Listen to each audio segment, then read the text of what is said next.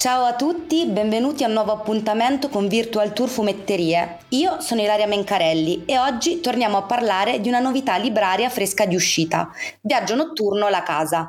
Naturalmente siamo in compagnia dell'autrice Vanna Vinci. Ciao Vanna, è un piacere averti qui. Ciao Ilaria, ciao a tutti, anche per me è un, un grosso piacere. Prima di iniziare vi ricordo che prenotando il volume nelle fumetterie aderenti entro il 22 novembre 2023 e salvo esaurimento scorte potrete avere in omaggio una stampa esclusiva che se non sbaglio rappresenta, raffigura la copertina. È una rielaborazione della copertina, nel senso che la copertina è un portico di Bologna, è lo stesso portico, il personaggio a figura intera, però è vestito leggermente diverso, cioè un cappottone nero e tutta vestita di nero. Ottimo, ma torniamo a noi. Eh, inizio subito con, una, con la domanda di rito fondamentalmente. Come nasce Viaggio Notturno? Allora, Viaggio Notturno nasce da un desiderio per quanto mi riguarda, di eh, fare una storia di vampiri. Per me è nella mia carriera di fumettara, fumettista, la terza storia di vampiri che faccio. E sicuramente mi interessava ragionare su sostanzialmente due punti di, di, di, partenza, tanto dei vampiri che non fossero dei vampiri romantici, sentimentali, eh, e anche che ci fosse una sorta di mini comunità di vampiri, quindi non un vampiro singolo, unico, solitario, ma un gruppo di personaggi eh, collegati col, col, sangue, col sangue come fonte di alimentazione o di sostanza da ingerire, ecco. Molto spesso ci capita qui di avere più ospiti mh, mm, perché tendenzialmente molti dei nostri prodotti sono stati realizzati da eh, sceneggiatori e disegnatori insieme o da gruppi di sceneggiatori più disegnatori e coloristi. Tu invece sei autrice unica di questo volume. Come ci hai lavorato e soprattutto questo è il primo volume, mm, in realtà la serie si sviluppa su quattro volumi, quindi vorrei proprio capire come eh, di fatto hai lavorato ragionando che mh, mm, sono quattro i capitoli che la compongono, hai già scritto la sceneggiatura al completo, vai di volume in volume?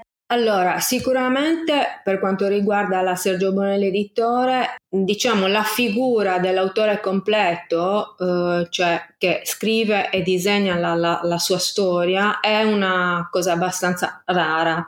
Nel caso mio è la mia quotidianità, nel senso che mi è capitato di lavorare con sceneggiature di altri, ma tendenzialmente il grosso del mio lavoro è un lavoro completo, cioè scrivo i testi e disegno, disegno le tavole. Quindi da un lato per me è un lavoro normale, il mio lavoro quotidiano, dall'altro senz'altro è una, un'emozione, anche un'avventura fare questa cosa qui per la Sergio Bonelli perché appunto non è una cosa così scontata. Il volume è in quattro parti, sono quattro libri di, di 60 pagine ciascuno più delle, delle pagine extra.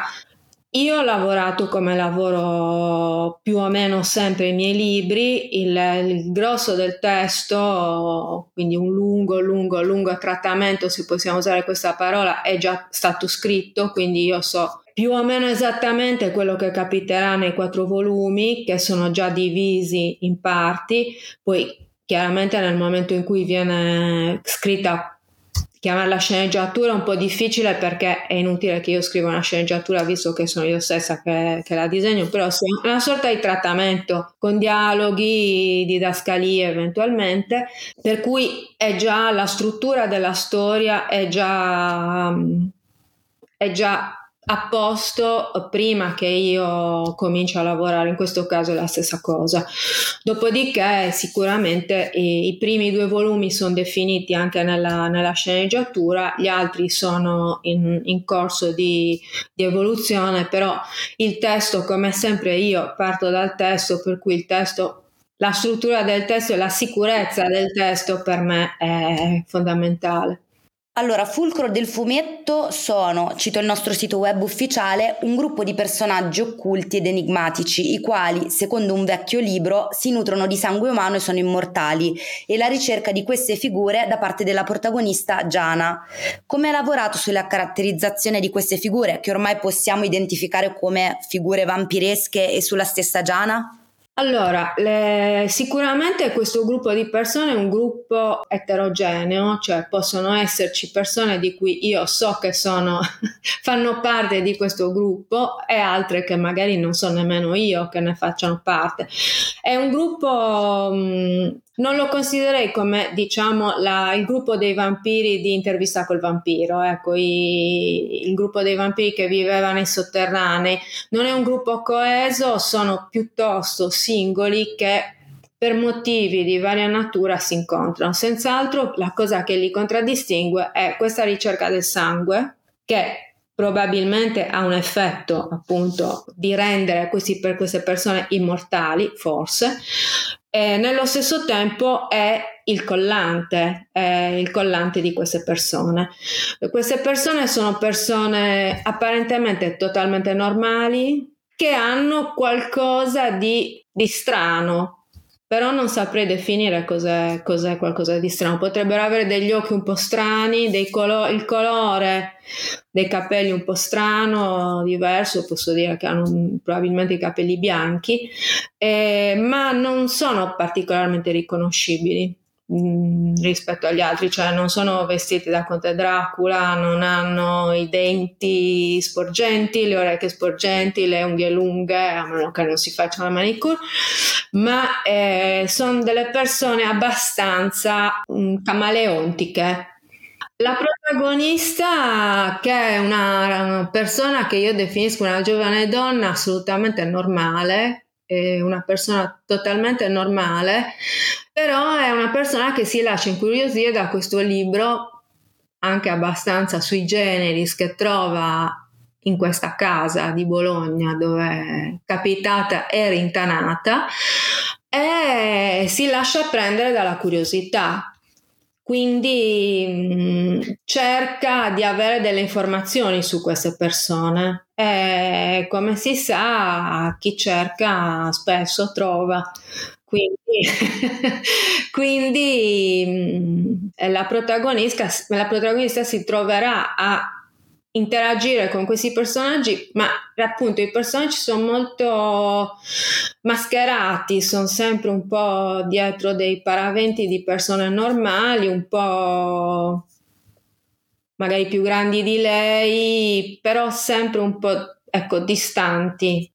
Io ho apprezzato della sua caratterizzazione in particolare sia questa sua fascinazione e necessità di andare a curiosare e scoprire di più, sia allo stesso tempo la ritrosia nei confronti della casa, di cui magari poi dopo eh, parliamo, che è uno degli elementi diciamo importanti alla fine e motivo numero uno eh, de, del fatto che lei si trova in quel determinato luogo e incontra questi, queste figure.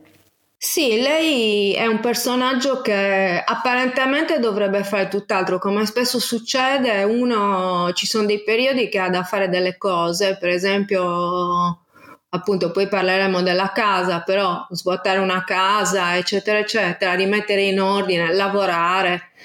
Ma nello stesso tempo lei a un certo punto entra in questa specie di fascinazione riguardo questo libro e mm, io penso che non riesca più a sottrarsi. Una volta che si è infilata nel canale della ricerca, della curiosità, ha avuto alcune informazioni, numeri di telefono, contatti, eccetera, eccetera, a quel punto è molto difficile per lei abbandonare questa cerca, ecco.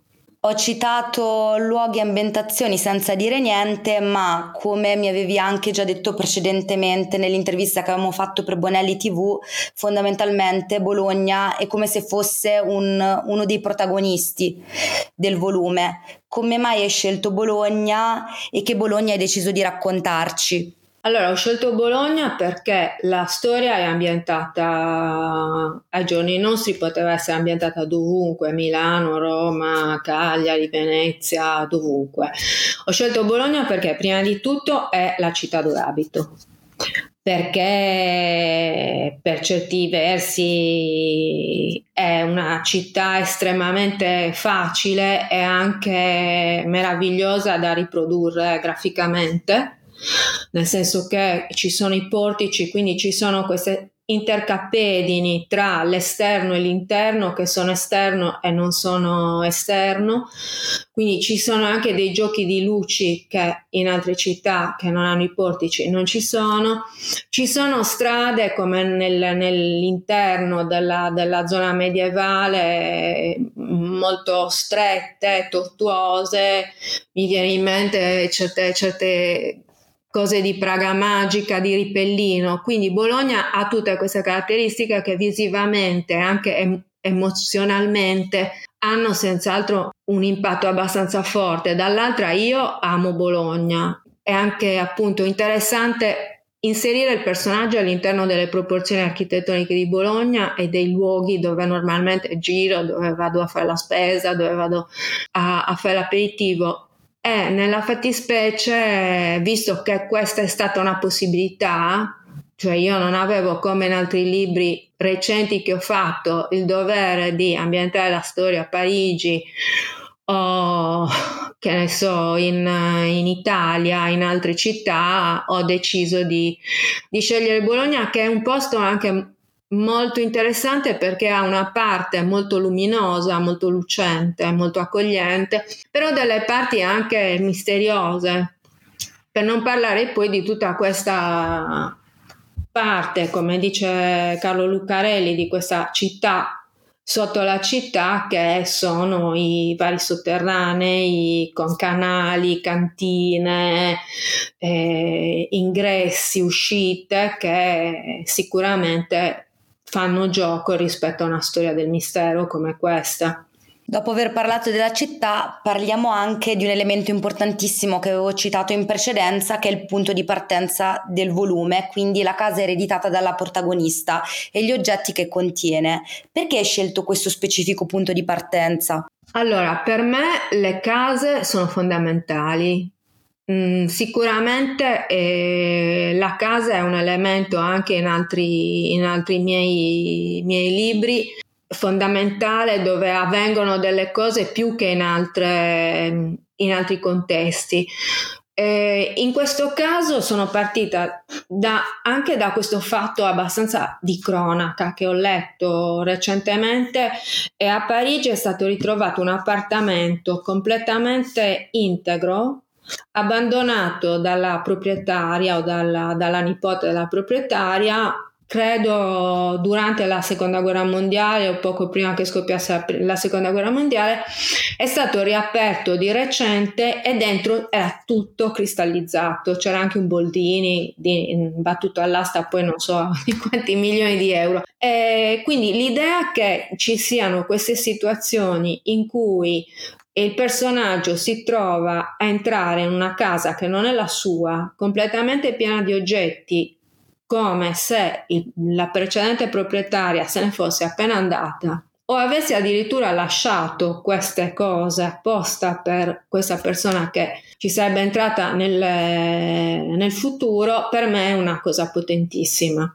Quindi mi interessava quest'idea del mistero che c'è anche nella casa, cioè la protagonista eh, ottiene questa eredità, arriva in questa casa, l'idea è svuotare la casa eh, vendendo i mobili, vendendo quello che c'è dentro, per poi vendere la casa, di fatto non è così semplice questo, questa procedura e soprattutto il contenuto della casa ha in sé già dei misteri che si sviluppano piano piano, quindi a un certo punto anche la, la vita della, della, protagonista dentro la casa è complessa e, misteriosa. Ecco. Lo fa in maniera particolare, però comunque a me ricorda anche il discorso della casa infestata, ma in questo fumetto a me sembra quasi che sì, la casa respiri.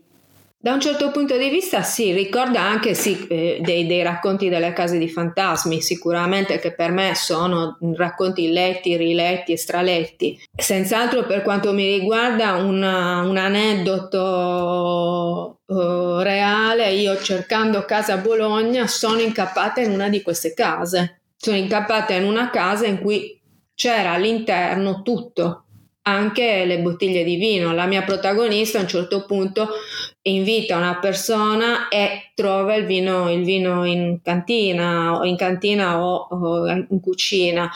E quindi l'aver visto questa cosa eh, per me è stata sicuramente sconcertante. Quindi probabilmente questa idea del punto di partenza che è questa casa lasciata in eredità da un personaggio altrettanto misterioso che è questa Vera Myers, questa pittrice Vera Myers, è una cosa che affascina anche me, ecco, l'idea mi affascina e nello stesso tempo mi, mi, mi spaventa, ecco. Come dicevo anche prima, tu sei anche la disegnatrice del volume e volevo capire da dove sei partita per costruire la sensazione di inquietudine e fascinazione che pervadono Viaggio Notturno.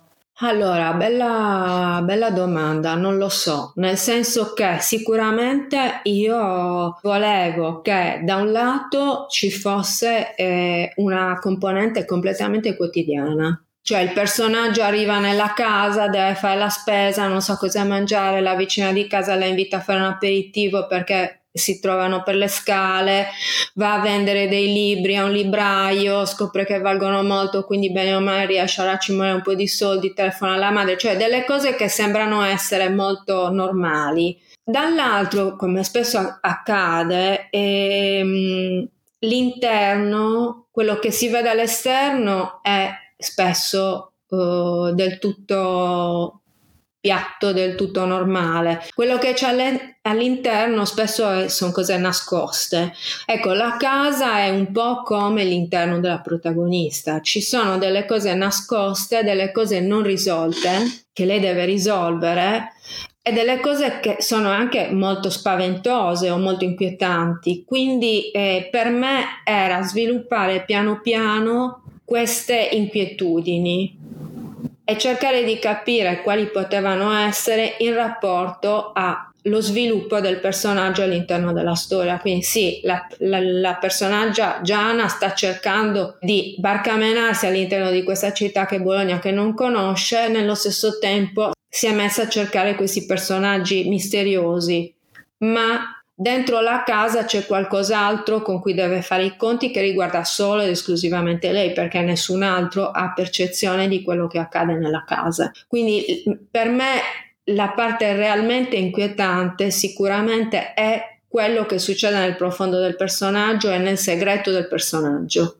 Anche il colore è uno strumento narrativo Uh, il rosso e il nero sono colori che raccontano il sovrannaturale e sono spesso in contrasto con i colori che io definisco più soft che hai utilizzato per le scene che invece raccontano la vita quotidiana o comunque dei momenti della casa in cui non non succede nulla di sovrannaturale. Volevi sfruttare questo contrasto narrativamente, quindi è, lo hai ricercato per sviluppare la narrazione anche con i colori, ci ho azzeccato? Allora, secondo me sì, di fatto il colore è un colore particolare perché ci sono dei fondi che danno la definizione del colore della luce di una sequenza. E allora ci sono delle sequenze, per esempio, interne alla casa in cui c'è un giallino di fondo che per me è anche la riproduzione della luce elettrica, per esempio. Oppure ci sono delle scene totalmente blu di notte quando succede qualcosa di un po', di, di, un po di, di, molto spaventoso o delle scene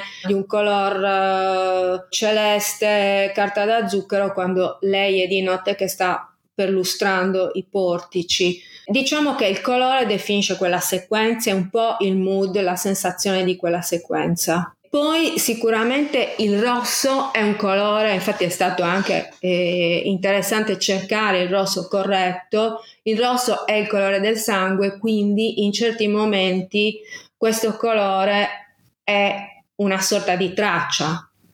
In certi occhiali, in, certe, in certi occhi iridi che sembrano essere rossi, eccetera, eccetera. Il nero c'è un sacco di nero, prima di tutto perché nelle mh, parti in cui la, la, scena si svolge in notturna oppure in cui sta succedendo qualcosa, quindi c'è buio, e tutta la pagina, quindi anche i, mh, gli spazi tra una vignetta e l'altra sono eh, messi all'interno del nero e non del bianco. Questa è una scelta che io ho fatto in altri, in altri libri. In questo chiaramente è secondo me più funzionale perché immediatamente abbiamo un'idea di qual è l'atmosfera in cui si sta svolgendo quell'azione. È sicuramente più immersivo e ti fa immediatamente capire, mh, diciamo, le sensazioni che in un certo senso dovresti provare, quello senza dubbio. Esatto, esatto. Cioè ci si rende conto per esempio che è sera, quindi che, che la giornata si è, si è, sfilacciata, si è svolta e che quello che sta avvenendo è di sera, oppure è ovvio che se per esempio una scena si svolge nei sotterranei, sicuramente le vignette saranno immerse nel nero, perché i sotterranei sono una zona di sotto, una zona profonda, una zona scura in cui c'è buio c'è buio, c'è qualcosa che non si conosce, non si vede bene, quindi anche il, diciamo proprio il fondo della tavola è nero. Certo. Vanna, io ti ringrazio per essere stata con noi e per averci raccontato il tuo lavoro e la tua nuova opera. Grazie a voi. Io vi ricordo di nuovo che prenotando viaggio notturno La Casa nelle fumetterie aderenti entro il 22 novembre 2023, salvo esaurimento scorte, potrete avere in omaggio una stampa esclusiva mi raccomando non mancate di partecipare a queste nostre iniziative che ci permettono di mantenere un rapporto molto vivo con le fumetterie. A presto! Grazie mille, ciao! Ciao!